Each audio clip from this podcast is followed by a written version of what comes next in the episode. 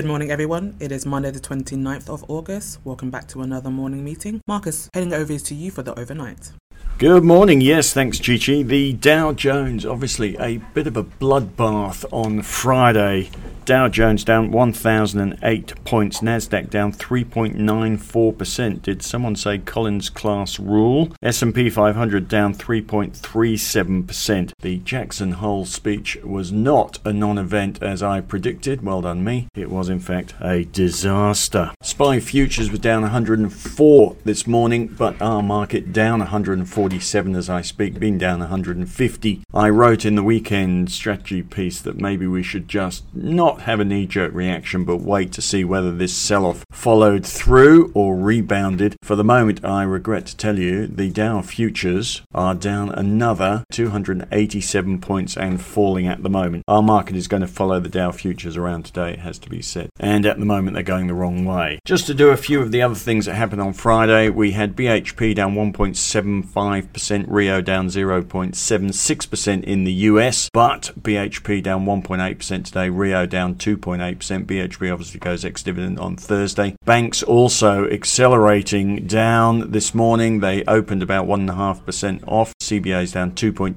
Westpac 2.2%. NAB down 2.4%, ANZ down 2.3%. Not looking good. Iron ore price was up 0.36%. Oil price was up 1.66%. And the energy stocks, though, not saved by that. We've got Woodside down 2.5% this morning, Origin down 2.4% and the oil price was up a little bit as the Saudis talked about production cuts. And also, there's a bit of geopolitical risk creeping into the market again. US warships cruising past Taiwan, and Russia is shelling a nuclear plant in Ukraine. The bad news for gold bugs this morning is that the US dollar went up on the back of Powell's rather hawkish commentary, and US dollar going up means commodity prices go down, particularly the gold price. The gold stocks just can't win a trick. Gold price was down $34 on Friday, and the gold sector getting hammered today. Newcrest down 3.3%. Northern Star, oh, Northern Star, I think, had results. It's only down 1%, but the others down 4.8%, 6.8%. St. Barbara Mines down 5.3%. An ugly day for gold. Also, Bitcoin, the barometer of market exuberance or the lack of market exuberance, down 7.3% this morning, and that obviously reflects market sentiment. And in our market this morning, morning, we have got the all tech sector leading the fall, down 3.8%, the IT sector down 4.2%, and other sectors that are not doing so well today. Again, gold down 3.5%, energy 2.6%. Sectors slightly outperforming today include healthcare, utilities, and telecoms, and staples, all the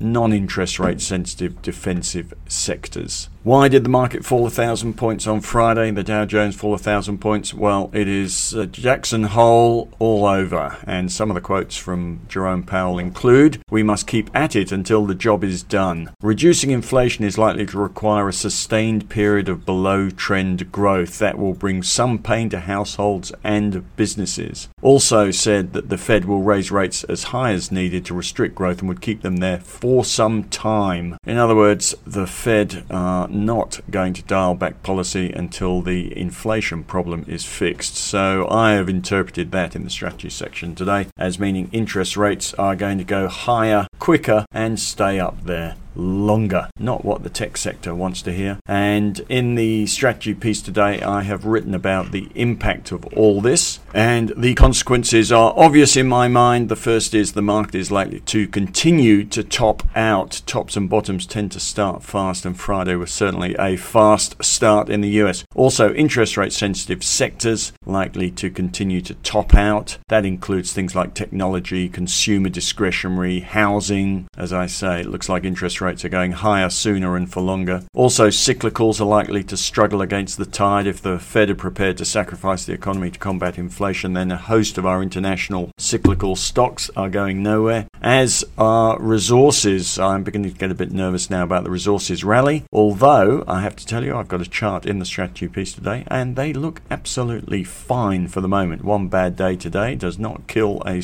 good rally, and we'll see what happens later this week. The resources are, of course, cyclical cyclical. They do rely on economic optimism, so we just have to see if this Jackson Hole moment causes a new fear of recession. And if that's the case, you might just find resources have or are likely to slow down. The Aussie dollar also likely to go down. It's below 79 cents already. It was above 70 not so long ago. And if the market is going to start worrying about recession in the US, start worrying about interest rates going up in the US, then the US dollar goes up. It's a safe haven currency. And the Aussie dollar goes down. If the Aussie dollar goes down, then resources generally are on the nose as well. It is a commodity based currency. And also, all commodities, if the US dollar is going up, all commodities priced in US dollars tend to go down. So there are a number of things to draw out of Jackson Hole. Market likely to continue to top out. Watch out for interest rate sensitive stocks, cyclical stocks. Getting a bit nervous about resources and the Aussie dollar likely to go down a little bit. Thank you very much for that, Marcus. Leighton, let's head over to you for the local markets and broker reports.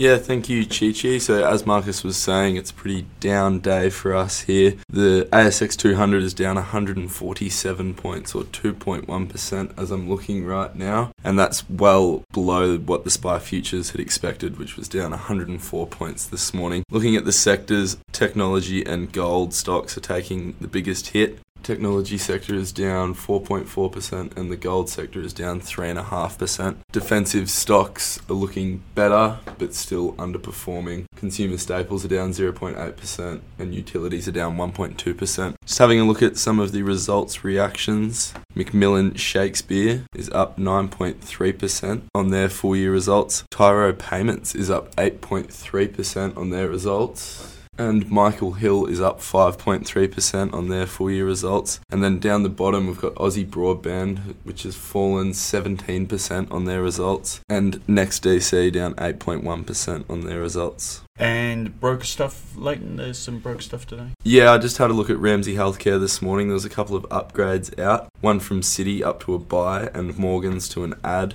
And Macquarie has an outperform recommendation there as well. And the average target price is $84.33, which implies about a 22% upside. Yeah, current share price $70. Thank you. And what have you been doing in strategy markets? Uh, what to do? I haven't done anything in the strategy portfolio today. I just want to see this. Uh, it's it's the strategy portfolio is not a trading portfolio. It is supposed to be sleep at night. If we react to everything on the day, we will be going from pillar to post. Uh, let's just not have a knee jerk reaction to this. Let's see if it can bounce a little bit. We won't know that until later this week. Signs, of course, this morning are not good with the Dow futures down now 291. Uh, but there are a few positives, and they include inflation is peaking in the US. The bond market in the US didn't really react. They do tend to be a bit smarter than the equity market. The US 10 year bond yield hardly moved. The two year bond yield went up, which inverted the yield curve even further, which suggests a recession is more likely rather than less. But I think the message is rates may go up short term, but long term,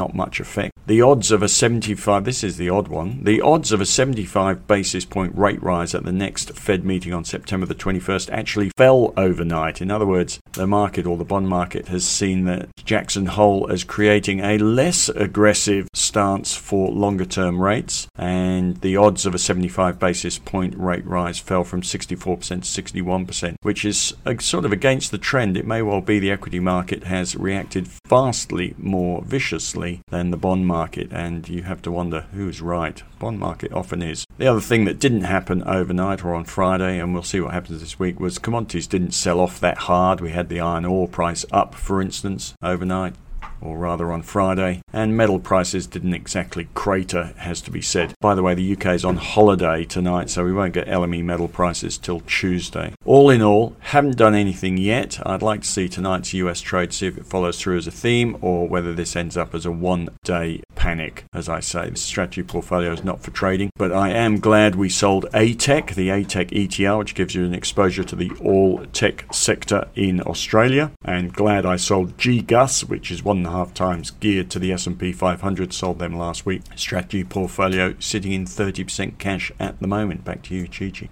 And any ideas? Yes, ideas portfolio today. Still writing it, but we're down to two ideas in the ideas portfolio, which is BHP, ahead of it going ex dividend on Thursday, and Oz Minerals, OZL, which of course has been bid for, and we rather neatly and luckily it has to be said, bought it in the ideas portfolio just before it got bid for by BHP. I do think the odds of BHP coming back with a higher bid or another bidder getting involved are higher than the chance of BHP walking away. So I will continue to hold Oz Minerals for the next development. As I say, last week Rio upped their bid for a Canadian copper miner by 17%. If BHP did that for Oz Minerals, we'd be talking a bid price more around $30 rather than $25 with the price of Oz Minerals at the moment sitting at 2582 so plenty of upside there if there is another development so the ideas portfolio down to two ideas at the moment maybe i'll get those lithium stocks back at some point and maybe i'll get to buy 29 metals as well at some point soon which I would like to do. I do think once the market calms down, that is a bid candidate along with Oz Minerals. But for the moment, with the market doing what it's doing, not looking to buy anything. So the ideas portfolio down to two stocks for now and happy with that.